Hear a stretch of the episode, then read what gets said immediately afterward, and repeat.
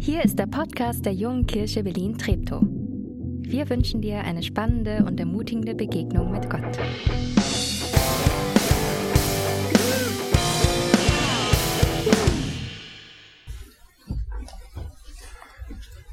Äh, gesegnetes neues Jahr von mir auch noch an euch. Schön, dass ihr da seid. Schön, dass du da bist. Äh, Martin hat das schon äh, angedeutet. Wir haben es heute so vom Jahresmotto äh, oder Jahreslosung und gab letzten Jahre schon immer wieder verschiedene. Bevor wir das aber machen, so jetzt von Silvester her kommen, es ist vor Silvester ja was passiert, was sich innerlich schon ewig, ewig weit entfernt anfühlt. Weihnachten. Kann sich noch jemand erinnern? Damals, 24. Dezember, als wir noch jung waren. Äh, und ich finde, wir hatten hier zwei unglaublich starke, tolle, volle äh, Weihnachtsgottesdienste. Und genau mal, ich habe einfach von meiner Perspektive davor in der Ecke mal äh, draufgehalten. Ich habe selten ein Krimspiel miterlebt, wo so viel gelacht wurde wie dieses Jahr. Ähm, großartig. Und ich will den Moment heute einfach nutzen, um vier, drei Gruppen Danke zu sagen, die man schnell vergisst. Und zwar, ähm, ich finde, und äh, ich sag die und am Ende einen tosenden Applaus, okay? Also einmal finde ich, ähm, das Team um, um Christoph und Nico, die in der Technik wirklich gerödelt haben, extra nochmal aufgefahren haben, das Woche für Woche ja machen, aber an Weihnachten ganz besonders da früh hier waren, spät gegangen sind. Ich finde, das war mega, mega gut. Dann äh, Sandra und das Team, die drumherum ganz viel gemacht haben, vom, vom Glühwein über das Gebäck, dass die Leute reingefunden, rausgefunden haben, ihre Handouts gekriegt haben und so weiter. Ich fand, das ist, das ist das, was es für Leute, die nicht hier fest dazu gehören, angenehmer zu kommen, weil es nicht gefährlich ist und man wenig in Ungewissheit rumgestehen lassen wird. Vielen, vielen Dank. Äh, und last but not least, Lukas und das Krippenspiel-Team. Ich finde, Lukas und Sabrina haben wieder ein phänomenales Krippenspiel geschnitten. Ähm, äh, Jan und die Next Genner, die mit den Kids geprobt haben, gefilmt, geschnitten und so weiter.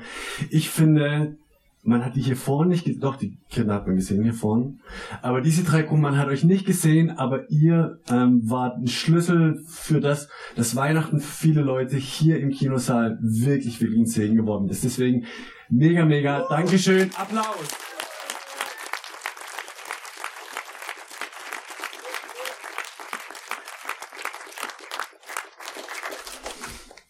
Er macht weiter so. So, Jahreslosung. Dieses Jahr ist es ein Satz äh, aus 1. Mose, also so aus von, von ganz, ganz weit vorn in der Bibel. Ähm, und der Satz ist, also das ist so die Zeit, wo, wo Abraham so der Hero war, die, die, der ist auch einer, der wirklich bekannt ist, mit Sarah, die ja ihr ihre Heimat verlassen haben, in dem, mit der Zusage Gottes, zieht los, verlass deine Heimat, geh los. Und er hat das gemacht und er hat das Versprechen von Gott bekommen, ich will aus dir ein großes Volk machen und mit Sarah zusammen und gut, die waren schon Middle-Ager und immer noch kinderlos, aber lange dran festgehalten. Und in, in dieser Geschichte mit Abraham, mit diesem wirklich Helden des Glaubens, in dieser langen Geschichte von ihm ist unser Satz drin, unser Jahresmotto. Du bist ein Gott, der mich sieht. Und wir haben das einmal illustriert. Ich spoilere das schon früher. Ähm, du bist ein Gott, der mich sieht. Klammer auf, wer, wer die Art von Grafik zu Hause bei sich haben will, ähm, Gideon hat das großartig gemacht und ihr könnt euch im Ausgang ein Poster mitnehmen. Aber erst, erst nach dem Gottesdienst. Ähm, du bist ein Gott, der mich sieht, ist kein Satz von Abraham, kein Satz von Sarah, kein Satz von einem dieser Heroes, sondern von einer bis dahin absolut unbedeutenden Frau. Und was ich machen möchte, ist, um euch den Satz näher zu bringen, ein, ein Hauch von, von, von der Bedeutung und von der Tiefe, von dem Schmerz und von der Hoffnung, der in diesem Satz drin mitschwingt, möchte ich euch ein bisschen mit reinnehmen in das Leben von dieser Frau. Und zwar ähm, saß sie, oh nee, das ist komisch. Da vibriert mein Popo, wenn ich spreche. Ah, äh, emotional falsches Ding, weil, weil die, die Frau war wirklich am Ende. Sie war fertig, ähm, sie saß irgendwo an einem Brunnen in der Wüste, in der Einsamkeit, weil sie nicht mehr aus und ein musste. Weil sie verzweifelt, leer, müde, perspektivlos war. Sie, sie hat einfach keinen Schimmer mehr gehabt. Also es war jetzt nicht so, dass sie leicht aufgegeben hätte. Also ihr Leben hat auch nicht leicht angefangen. Ähm, sie war Ägypterin, als, als junges Mädchen, als Sklavin verkauft, verschenkt worden, eventuell damals als Abraham ja in Ägypten war mit Sarah und der Pharao es Sarah toll fand und sie heiraten wollte, hatte Abraham ja nicht so den Mumm zu sagen, dass er schon Frau von Sarah ist. Und dann gab es ja diese Verwicklungen und der Pharao wollte Sarah heiraten. Dann hat er gemerkt, oh, die, die ist schon verheiratet und das war dem Pharao ganz arg. Und auf jeden Fall, vermutlich wurde damals, wie da üblich, ähm, eine Sklavin mit verschenkt als Brautpreis. Genau, und die haben die wahrscheinlich dann behalten dürfen. Das ist ja wie bei so Geschäftsgeschenken manchmal dann, ach komm, behalt's halt. Äh, und das heißt, dieses Mädchen war dieses, dieser Preis und sie war die ähm, die Sarah war ihre Herrin. Das heißt, sie war nicht Abraham unterstellt, sondern Sarah als Hausmagd. Das ist für Sklaven jetzt, glaube ich, damals nicht, nicht das Schlimmste gewesen, aber trotzdem nicht so der Traum von, von einer jungen Frau oder von überhaupt jemandem, glaube ich. Und so war sie halt für Sarah die ähm, Haussklavin und ähm, naja, und da gab es ja diese alte Verheißung, dass Abraham und, und Sarah sollen ein Kind kriegen und da soll ein großes Volk draus werden, dann wurde das nicht. Und der Abschnitt, aus dem der Satz ist, ist in meiner Bibel überschrieben mit Abraham und Sarah wurden ungeduldig. Und das war das Problem. Abraham und Sarah, und da kann das Mädchen gar nichts dafür, wurden ungeduldig und haben nicht mehr geglaubt, dass die Zusage eintreffen wird, die Gott ihnen gegeben hat, dass sie Kinder kriegen. Die waren 70, 80, immer noch kein Kind und also wer ein bisschen biologisch geschult ist, merkt, oh, da, da, irgendwann wird's auch eng. Und, und sie haben halt versucht, Lösungsstrategien zu entwickeln. Und die, die sie gewählt haben, war naheliegend, aber dumm nämlich dass, dass äh, Sarah ihre, ihre Leibmagd, dieses ägyptische Mädchen, das Hagar heißt, ähm, dem Abraham gibt und, und dann war das damals üblich, wenn du keine Kinder kriegen kannst, was Schlimmes, dass du dann deine Leibmagd dem deinem Mann gibst und wenn die dann schwanger wird davon und dann gibst du irgendwie so auf dem Schoß und dann gilt das als dein Kind.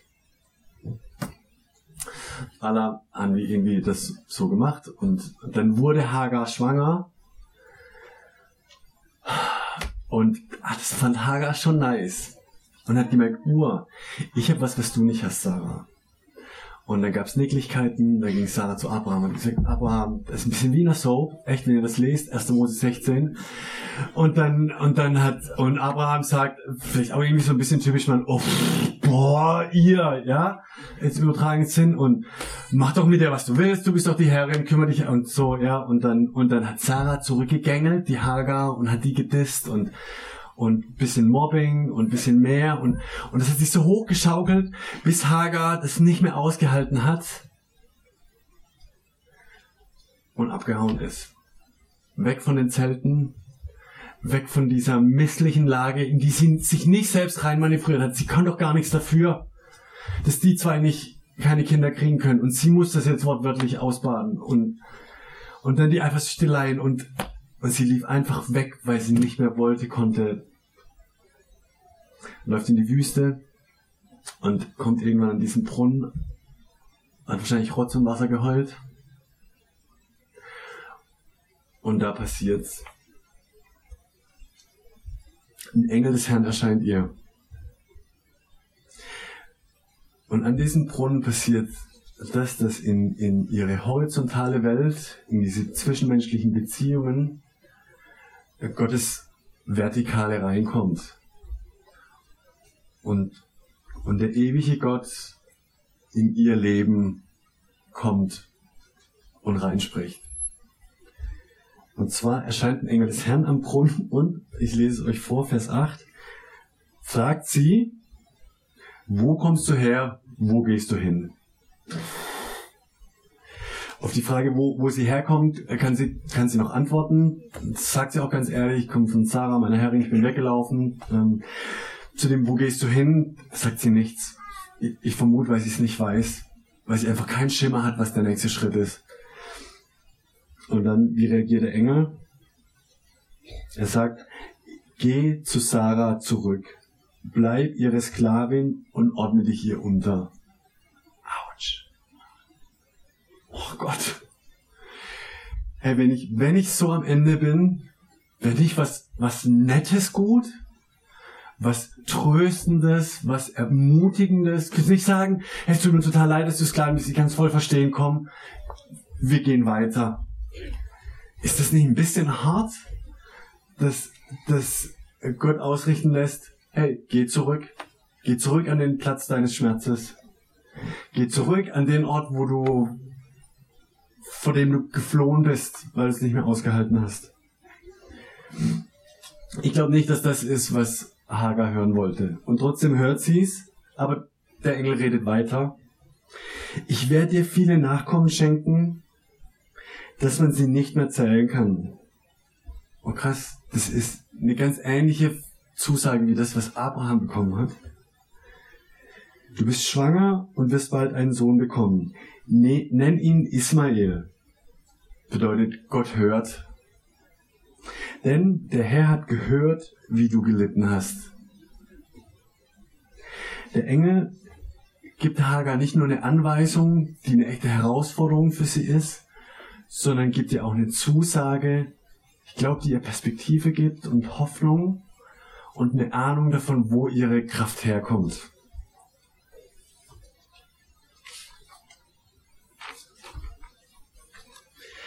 Und dann ruft Hagar, also ihr müsst es auf euch wirken lassen, du bist verzweifelt an Brunnen, dann erscheint dir Gott in einem Engel, also das abgefahren und dann sagt er die Challenge, die, die Zusage und was, was Hagar dann rausrutscht, nee, nicht rausrutscht, ich glaube, was aus ihr raussprudelt, ich bin tatsächlich dem begegnet, der mich sieht. Du bist der Gott, der mich sieht. Das ist unser Jahresmotto. Du bist der Gott, der mich sieht die komplizierten Beziehungsdynamiken, äh, in denen Hagar drin war, die haben sich erstmal, glaube ich, nicht geändert. Da, da hat sie Gott wieder zurück reingestellt, gesetzt, gepflanzt, ge was auch immer.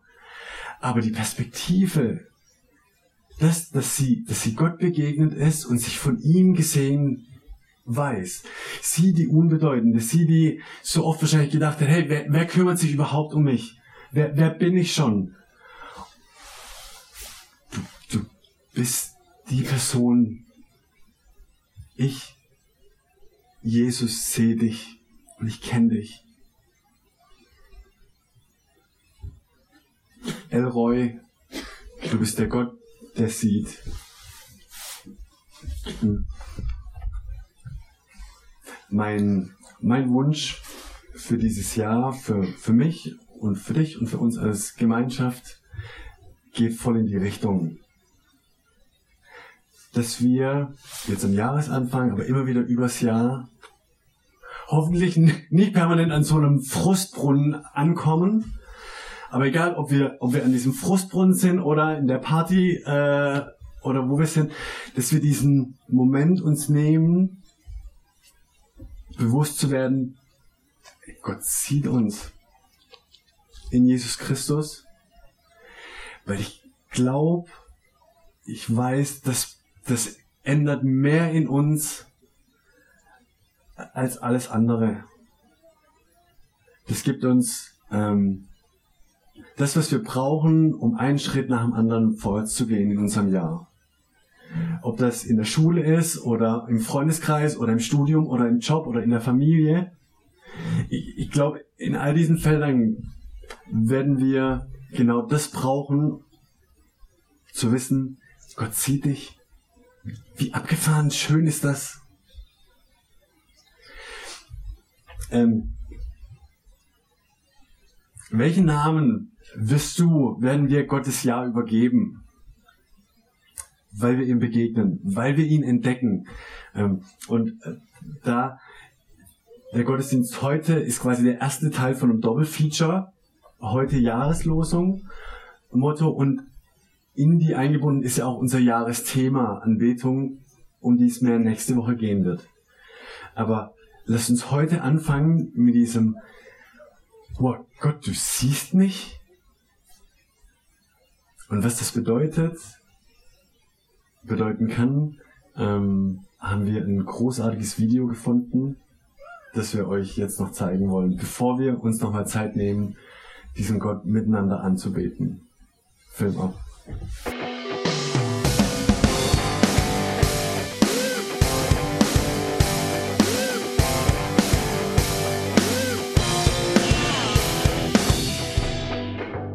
dass du diesmal dabei warst. Wenn du mehr über den Glauben erfahren möchtest, dann schreib uns gerne an info@jkb-treptow.de oder besuch uns einfach persönlich. Alle Infos findest du unter jkb-treptow.de. Wir wünschen dir eine gesegnete Woche.